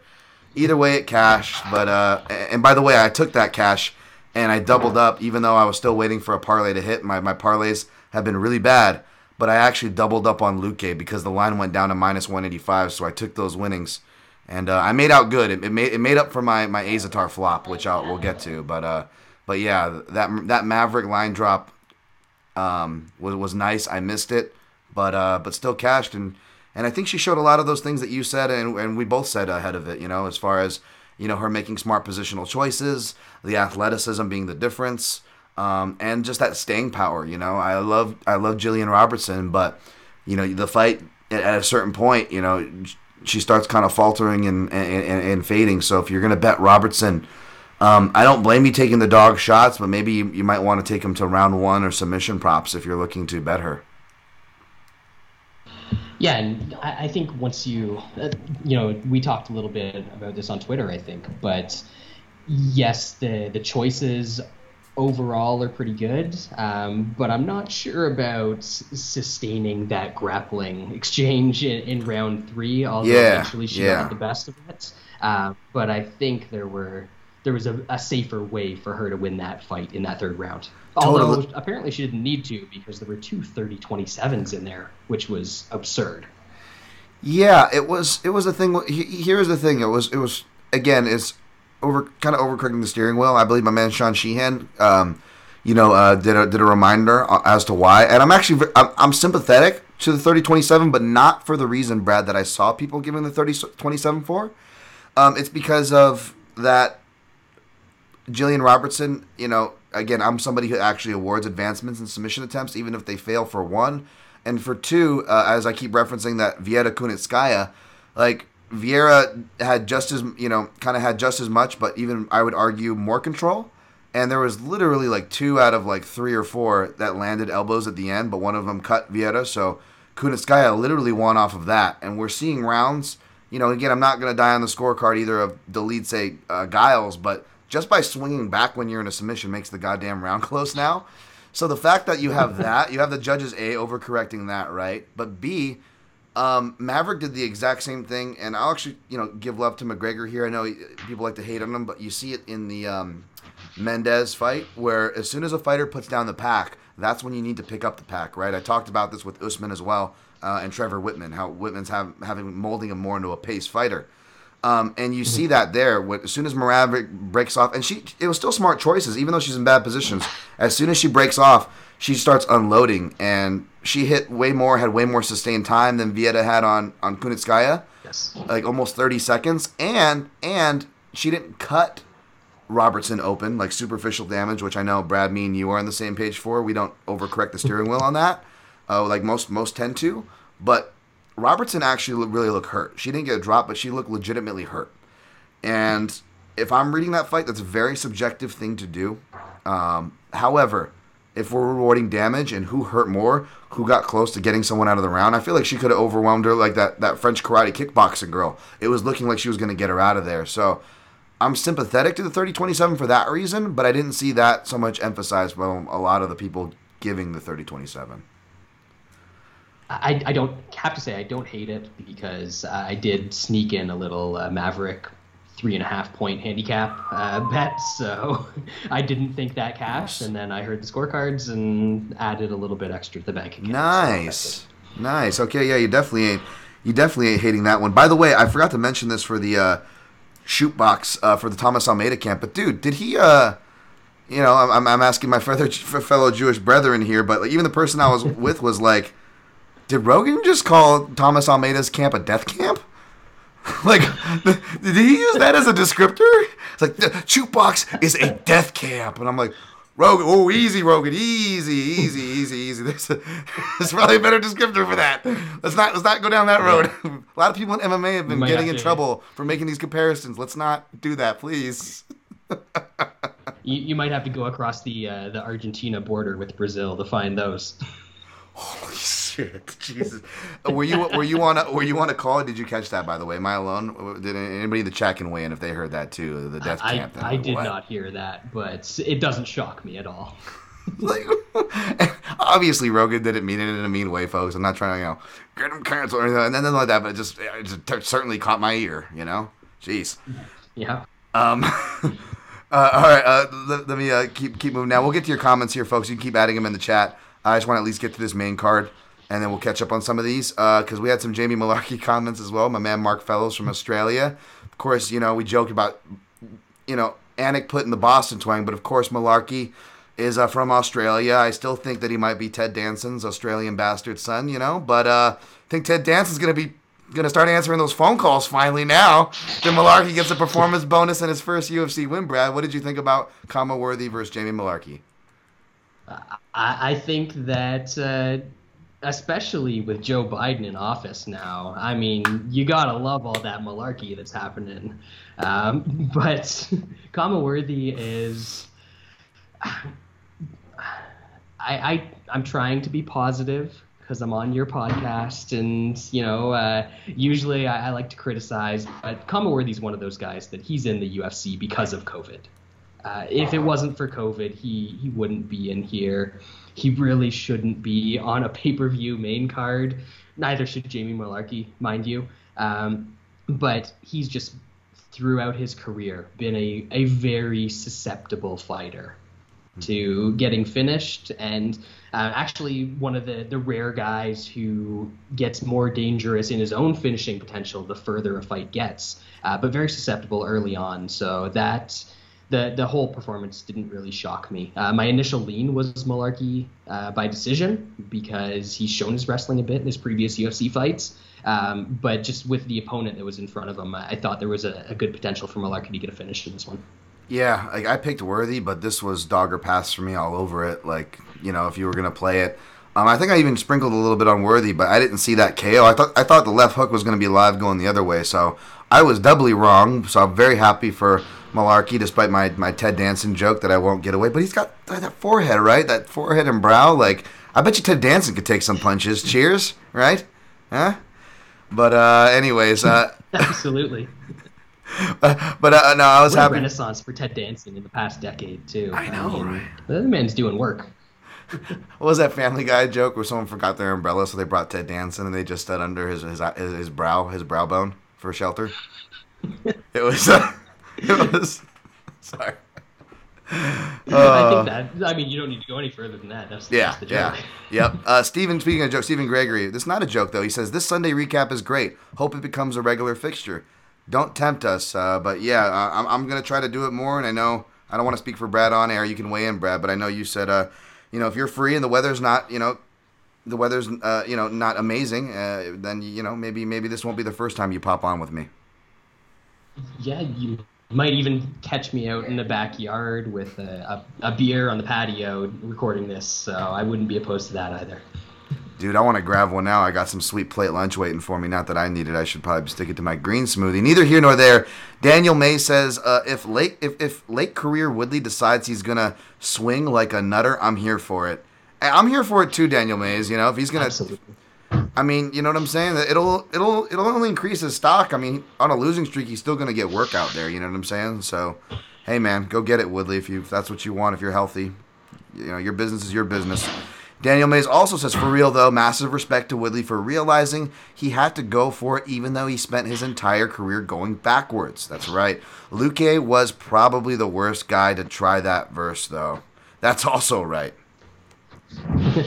but at the same time, going backwards against a guy like Luque that's just going to keep putting volume on you is uh, my, my bet in that fight was Luque, the, the points handicap. Uh, I, lo- I love me some points handicaps in the appropriate matchups, but that was almost even money uh, for the, the Luque minus three and a half.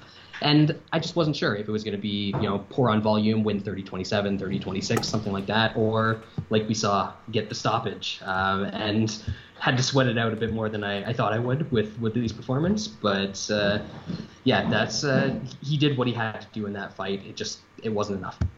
That's true. I was jumping all up and down in the bedroom. It was one of those. Something about, you know, laying extra money gets you to react harder to these fights, for better or worse. But Daniel May says Raccoon gets murked in the rematch, in my opinion. I mean, wow. What do you think, Brad? I mean, Woodley, uh, is it Woodley versus the Raccoon or is it Wood, what's left of Woodley's hog versus the Raccoon? You know? Well, Woodley's going in there with a, an advantage in that the Raccoon's going to be looking for something that isn't there. So Woodley's going to be able to pull the deception angle, and uh, and maybe this time he can get the better of the raccoon. So I, I think Woodley takes the rematch. I'm really trying hard to not make a.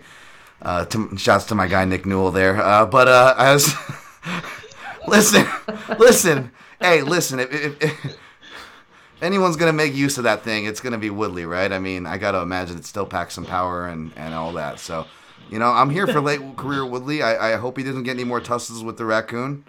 Uh, but if he does, he's going to have to uh, get unorthodox with his attacks. I'm getting canceled. God damn it. God damn it. I got I'm nothing. Canceled for that. I'm sorry. That- no, let's let's no. move on. Let's move on.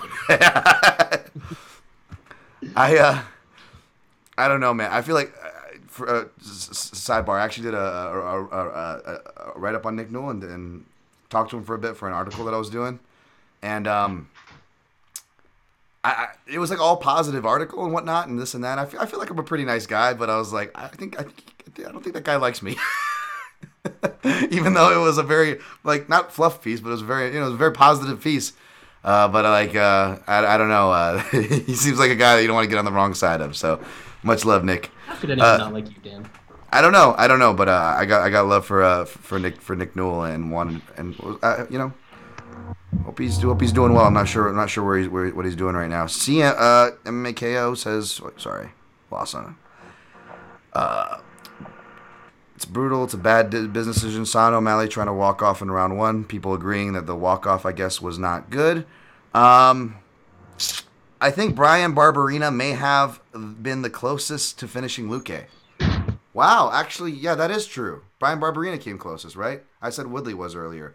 Good correction there. Shapiro? Yeah, Woodley was in a, or sorry, uh, Luque was in a ton of trouble in that fight. So I Completely forgot uh, that. and he was going to lose the decision in that one. I think if he didn't get the stoppage with like six seconds left or whatever it was. Um, yeah, yeah, definitely. Uh, MMA KO says, I still can't believe Mike Perry survived that Luque knee and guillotine. Yeah, that was really brutal. That, that nose when he came up was just like, yeah, Luque's a, a violence master for sure, man. Mhm. And we've forgotten about the submission game. Uh, so that was a, a good reminder of it last night because uh, initially when he came into the UFC, that was his A game was a submission game, and the striking was still developing. And now it's sort of flip flopped uh, in terms of people's perceptions, anyway. All right. Yep, it did. It has. Yep, Dark Sky all the way. And then lastly, before we push on and blow through the prelims to get out of here, Daniel May says O'Malley trying and failing to walk off twice was hysterical. So yeah, more more agreements there. Uh, I don't think he finds. I, I'm sure he'll put the uh, put the put, put the O'Malley spin on it. But yeah, hopefully he learned that lesson from that. I, I think O'Malley trying to walk off um, is like uh, when he's got his girlfriend with one of the other guys and he's just in the corner trying to, to finish, but he, he can't quite figure it out. By the way, as I as I'm still beating myself up for throwing an MMA fighter under the bus for that Nick Newell joke, I should have just done John Bobbitt because that would have been completely in line with Dan Tom's like out of date references from the '90s, right? I, I like that you blew past my uh, Sean O'Malley cuckold joke. I'm sorry. I'm sorry. I'm sorry. Jesus Christ. We're all over the place here, folks. We're all over the place here, folks. God damn. There was uh I'll blame it on the. Goddamn Yeah. Canadian in- internet. Hey, well, sp- I'll, I'll segue off of that for you, Brad. Speaking of uh, some cuckold energy, energy, we got Alonzo Menifield getting business done real fast against the Water Buffalo, which is uh, add that to the Uh. nicknames. Um, but uh, yeah, man, Menifield, Menifield. I was just talking about like someone was talking about Oleksiejczuk, which we'll get to, like him throwing body shots and tiring him, like him nailing OSP with body shots, but him getting tired from it. And I'm like, that's some real like Bishop from the X Men shit, you know, that OSP pulled on from him. He just absorbed his attack. And then maybe that Bishop reference was apropos because later Menifield chose to absorb some stuff from OSP after losing to him he's coming out here and Von Pruin dudes. What did you think of that, dude? And apparently, you can learn MMA through osmosis. People always say, you know, you don't have to just because you're in the same room with a guy doesn't mean you're that guy. But Menifield was in the same cage as OSP, and apparently now he's he's OSP. But uh, huge physical disparity in that fight. Um, and I, I wouldn't say I was high on Cherant, um, but I've seen him in LFA. He, he, in his last fight, it was like six weeks ago. He went five rounds with Myron Dennis uh, in a striking battle. Uh, who's you know Myron Dennis isn't great, but he's fought in some like K1 or Glory undercards, stuff like that. So capable striker, and Cherant won a, a 25 minute striking battle with him. So I definitely thought he was live in this one, and Menifield just absolutely smashed him. Yeah, I was scared. I, I got scared away from Menifield. I know shots to my man Aaron, who was proven right. That was his favorite parlay piece. Um, whereas mine was Luque, but you know he, he was proven right there. But I, yeah, I got scared away, so I didn't make anything off this one. But I did pick obviously Menifield. But yes, I too thought Cherant was live just from the you know the LFA experience alone and what he was able to show uh, over the course of rounds, which has been the criticism of Menifield, right? But uh, Menifield gets it done quickly, and we're stuck being thought of what could have been, Brad, with if we had Thick Willie. I mean, you, you think Rogan was as disappointed as us that he couldn't go into his uh, playbook? You know what? I, I think Rogan is so oblivious to the fights that are happening on the card that he doesn't even know what happened. He doesn't even know what he missed, uh, and now he's not going to get to call a Thick Willie fight because that would have been a dream come true for him. I mean, yeah, dude. I mean, even me, like, I, I know I, I'm, I'm grateful and stuff, but like, I'm, I don't know. I know people like are really like big about getting tweets on the broadcast, whereas I'm like, eh, whatever. Like, this was a night where I actually wanted to get my tweet on the broadcast because I wanted to get a thick Willie one on there just for you guys, you know, for all the believers, all the supporters of the thickness, uh, to get that representation immortalized, right? It's spreading though. It's spread. It's it's a grassroots movement. The, the Thick Willie movement is, is really grassroots, and it's it's going to take over. We we've got that bottom up approach at the MMA analysis. Yep, and you got people like me and Aaron Bronsteter doing doing your guys' Lord's work for you, getting in the ear of Thick Willie's manager Tyson Chartier.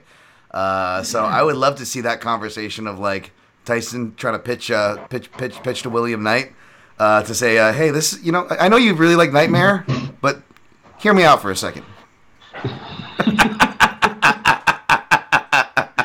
I I hope so. I, I would love to see it.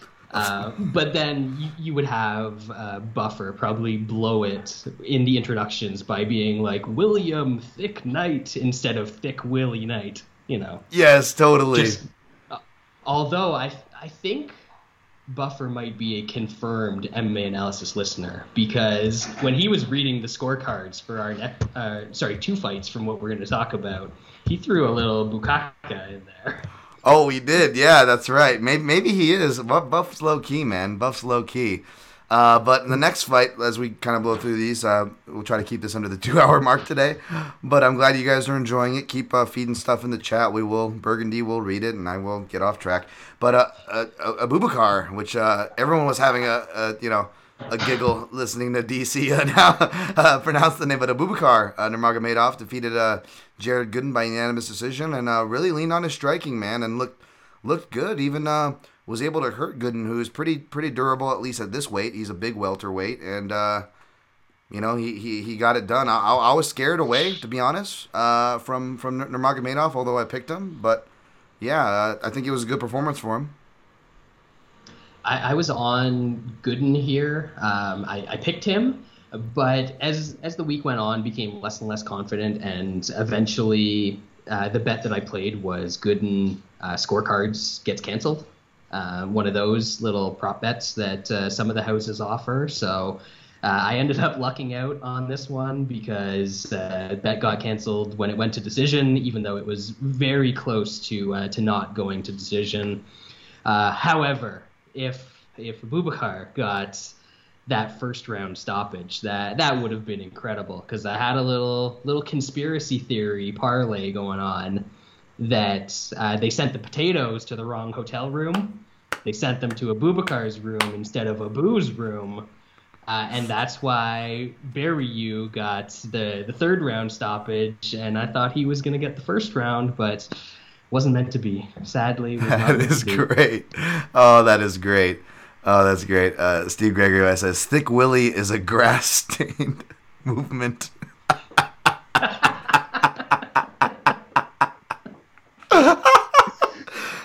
oh, I'm that is great. I had to pause for that. I'm sorry. That's uh, uh, I always got to pause for Steve Earth. There's something thick Willie. Um, next fight, uh, Mikhail uh, Lord uh, Oleksiejczuk uh, got the split decision over. Uh, what's his name? How do you pronounce it, uh, Brad? Uh, it's it's Manas Bukaki. Yes, the, the, the Lithuanian legend himself. Um, who did who did you know you know he fought his way back in like I thought perhaps he could have, but I felt like uh, I think part of me was gonna lay the under, and part of me was like, oh, uh, I should have laid the under. There's no way this fight's like look how gassed Mikhail looks in the first round, and somehow he comes away with the split. I was a bit in transition, so I'm an unreliable narrator here. Uh, what was your take on this fight going in and coming out, Brad? Uh, liked the under as well. I, I did end up playing it. Uh, didn't make a difference because the the other leg wouldn't have cashed either. It was the uh, O'Malley Almeida under. Um, so uh, I had the the two fights where guys were bombing on each other and, and didn't manage to, to get it done in under 12 and a half. Um, but yeah, I, I thought this was going to be a fun fight, which obviously it was, just because that's uh, Oleksiejczuk's uh, style. Um, but he definitely held up a little bit better than I thought he did. Uh, personally, I didn't think he actually won the fight. Uh, I, I scored it 29-28 for Bukaka, as uh, as Buffer announced. Um, but I, I can't really have any problem with the scorecard either way. Uh, first was um, uh, first was Bukakis because that's the that's the round where he actually hurt him pretty good and, and almost got him out of there.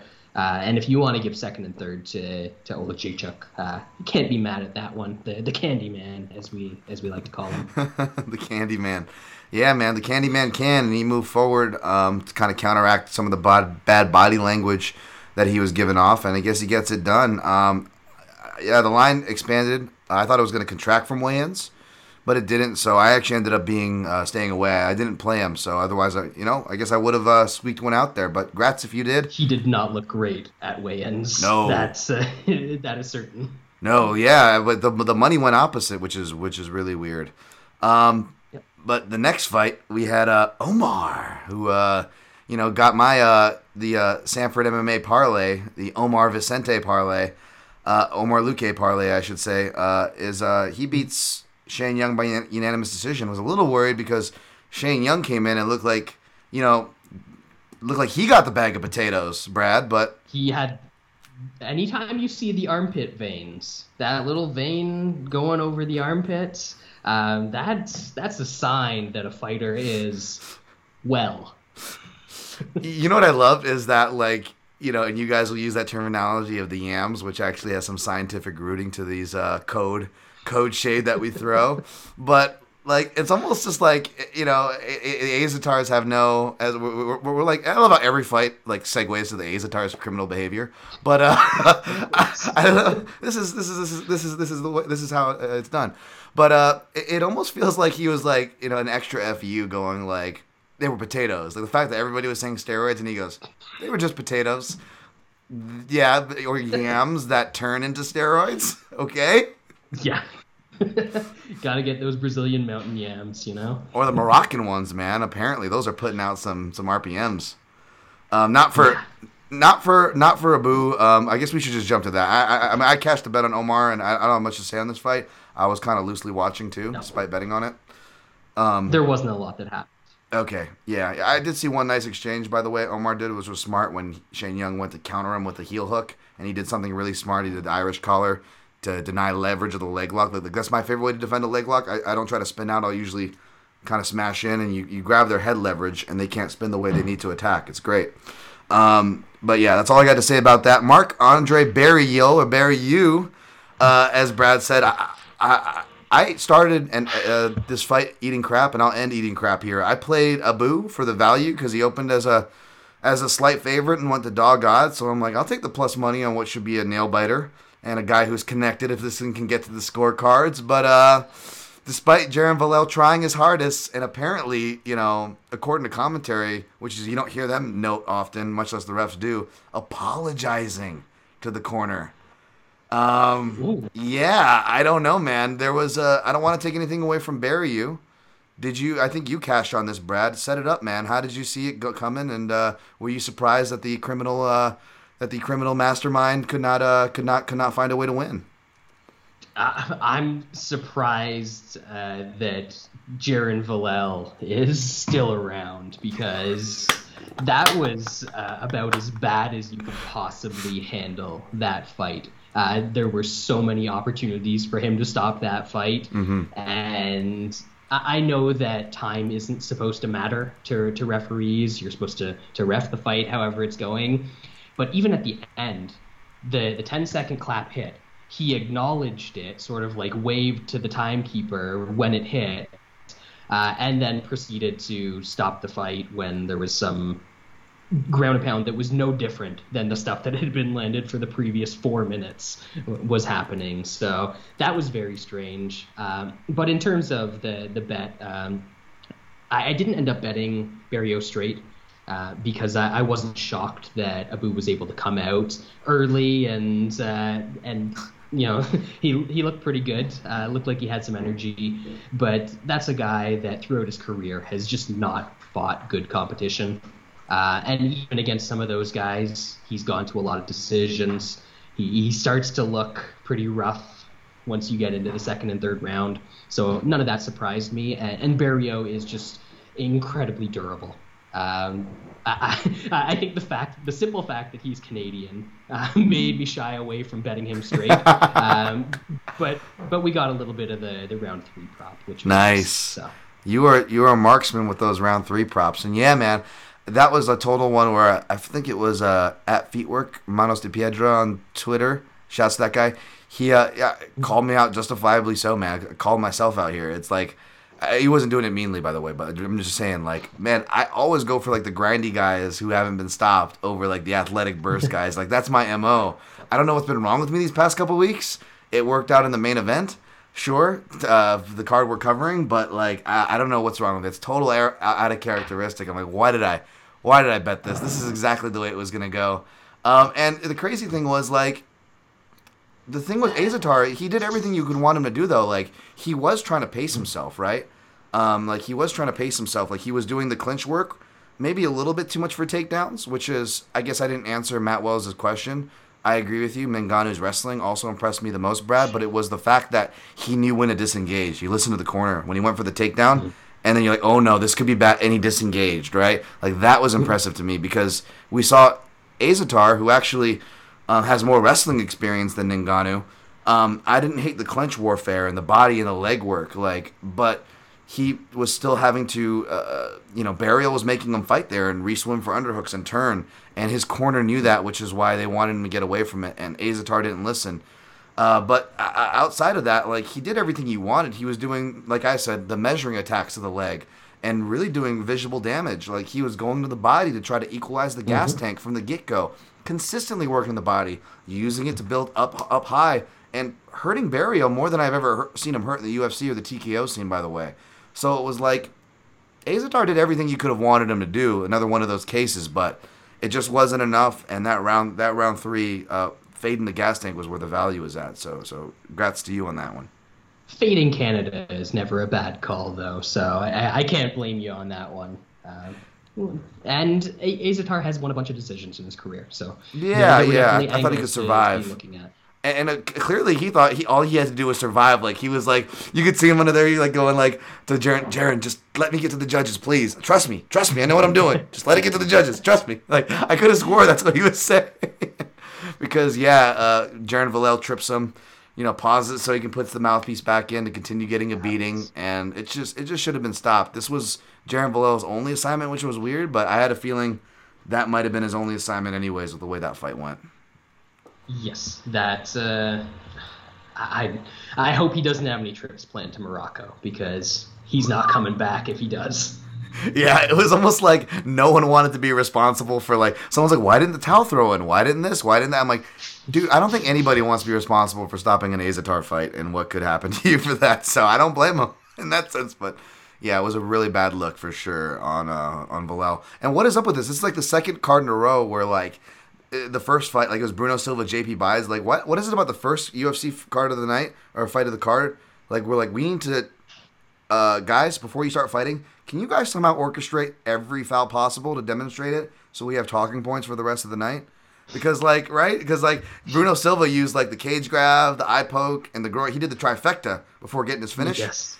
And then in this fight, you mean you get help from the ref tripping you. The ref is like, you know, like fluffing the guy's cushion under his head so he can take more beatings. Like it was like two on one in there.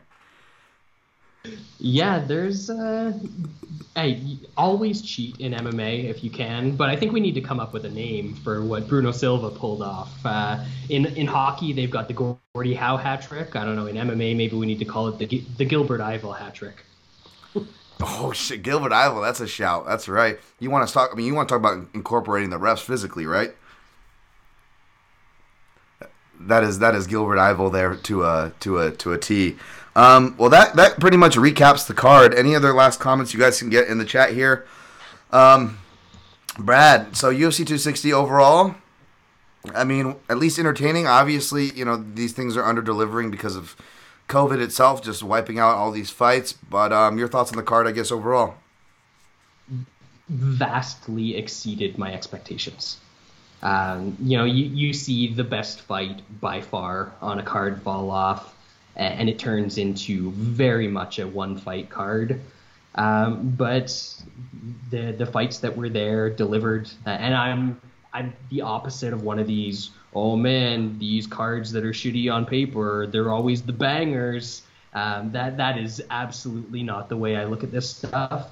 Uh, but these fights were entertaining. Uh, a lot of them didn't mean anything, but the ones that did delivered, and uh, and we got some fun. And honestly, I kind of like when we've got nine or ten fight cards, and you don't have to watch for seven and a half hours to, to get your your fights in. Uh, you can watch everything. Uh, I've even I actually went back and watched the main event again this morning because uh, I think that's the first time I've done it in a, a long time, but I wasn't I wasn't overwhelmed by the amount of fights uh, like I have been in some weeks recently. Yeah, I mean, late start time, early finish time was nice this Saturday, right? I mean, we had the you know the uh, later start time because it has to be for for main card pay per views, but two first round finishes, a third round finish, and a second round early finish. I mean, it was a short card, all things considered, especially that we could have been looking at two potentially twenty five minute affairs on there. Absolutely, yeah, uh, and I think actually, I know I don't want to say that the the Volkanovski fight would have definitely gone 25 minutes. Um, but yeah, it's uh, it could have been one of those you know quarter after one finishes, and I think I was in bed by quarter after one, so uh, I can't argue with that. I know it's easier for you guys on the West Coast, but uh, East Coast and our European friends, man, it's uh, it can be rough sometimes on these longer cards. It can. Shouts shouts to them absolutely. All, all our uh, brothers across the pond and sisters across the pond there. Uh, gotta give the ladies some love, of course. A uh, lot, lot, more, lot more female fans MMA. I keep stumbling upon too, which is great. Let's let's keep expanding it out there, folks, and uh, so hopefully uh, everyone else will have to step up their game. Them guys. Yeah, yeah. Don't be creepy. They, they, like a lot of them actually can, you know, contribute like some of the funnier jokes on the Twitter space too. So you know, get in there and throw throw some elbows, ladies. Get in those, you know, maybe don't get in the comment sections. Actually, stay away. Stay stay far away from this sport. I take back everything I just said. What am I doing? This is MMA. You guys shouldn't even be watching this. All right. So before we get out of here, Brad, can you plug uh, your your uh, MMA show or anything else you want to plug or say? You know, as we get out. Thank you, of course, for joining me, man. Um, I appreciate you having me. This was, was a ton of fun to do on a, a Sunday. I'm um, sorry that the, the connection was a bit spotty on my end, so it, it seemed like there was a bit of a delay, but uh, we worked through it. Um, MMA analysis uh, is at the MMA anal- uh, the MMA dash analysis on Twitter. I don't know, something like that. Um, look for us. It's in my uh, my Twitter handle, which is at Brazchuk, uh, Bra Z Chuck. Um, and uh, yeah, somewhere. Dan's got it uh, written somewhere in here. follow me there uh, for terrible jokes and worst bets. And uh, yeah, I just like to have fun with this, uh, which I know you do, which is why I appreciate you and your work, Dan. Yeah, I uh, thank you. Hopefully you appreciate me too, because folks keep looking at that ad, that brass chuck thing, because yeah, I spelt it wrong. So it's uh, it's it's it's it's, it's C H U K, not C H U C K. Uh, hey, at least I didn't put Brass Cuck, and you know, really, really pulled one on you, Brad. Right? I mean, it was this was an honest mistake, at least, you know. So Hey, maybe I need to change my Twitter name. I want to give you any ideas. Yes, that's at B R A Z C H U K. Uh, just to clarify. It's actually Just- Zed. North of the border, we, we say it's uh, it's Zed. Z- yeah, I didn't realize that. By the way, I'm so I'm so American and like ignorant with tunnel vision. Like, what's the metric system? Who needs this stuff? I don't know. Um, but Imagine measuring things in values of 10 and hundreds instead of 12. Hey, listen, it goes to show I got to work on my uh, cultural sensitivity amongst many other sensitivities of this show. But uh, hopefully, you guys enjoyed and, uh, you know, took the intent for what it's worth, uh, even on the swings and misses, because let's be honest, uh, we could all use more comedy. Uh, it's been some crappy things going on in the world. I'm not going to spend more time talking about it here as I have on past shows recently. Not that I regret it, but it's always important to inject comedy in every part of your life not take things so seriously, um, which is a big part of the reason why I had my, my, my man Brad on here. He always makes me laugh and feel better. Hopefully, we were able to give you guys at least something to do, if not give you a couple laughs. Don't take us too seriously. We wish you all the best. Be kind to one another out, fo- uh, out there, folks. Stop the hate in general. L- l- let's all try to be a little better, myself included. Yeah, stop Asian hate. There we go. But just in general, there's, there's just been really crappy things in the news. the happy Passovers to the to the brothers and sisters out there. You know, you know, what- you you, you know, you know, I love y'all. Um, but but seriously, guys, um, thank you for everything. I'm not even gonna plug the mixedmartialanalyst.com click-throughs. I'll skip the Amazon read-throughs and Onnit stuff. Of course, you can always support the podcast there. Like this video, subscribe to Daniel Tom MMA if you're listening to the audio version of Protect Your Neck podcast. Appreciate all the kind stuff positive ratings and reviews at the PYN podcast on all social platforms at Dan Tom MMA on Twitter. And until next time, protect your neck. All right, lost Brad, and I will see you guys